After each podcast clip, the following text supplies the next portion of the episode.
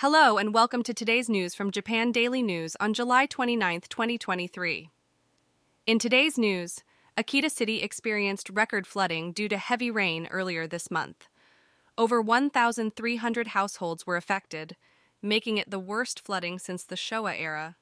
Moving on to transportation news, a Seibu Ikebukuro Line express train was forced to stop after coming into contact with fallen trees due to the heavy rain in Saitama Prefecture. Fortunately, there were no injuries reported, and train service has now resumed. As we continue to experience a heat wave, the entire country is under a severe heat advisory. Temperatures are expected to reach thirty-eight degrees Celsius in Kanto, Kinki, Tohoku, and Kyushu. Please stay hydrated and take precautions against heat stroke. In other news, the minimum wage in Japan has exceeded one thousand yen per hour for the first time, taking into account rising prices.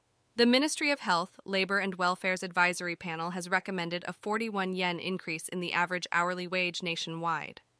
Next, following the insurance fraud scandal involving Big Motor, a major casualty insurance company, Sompo Japan has announced the termination of their agency contract with Big Motor and is preparing to pursue compensation claims.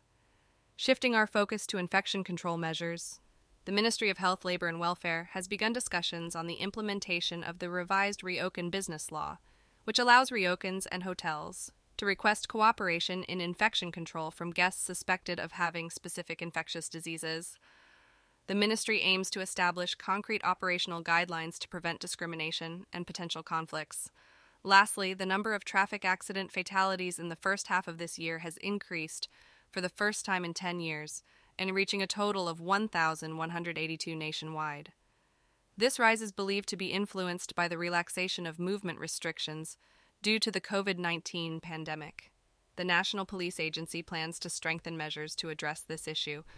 And now for the weather. Today in Tokyo, the weather will be partly cloudy with a high of thirty degrees Celsius and a low of twenty-seven degrees Celsius.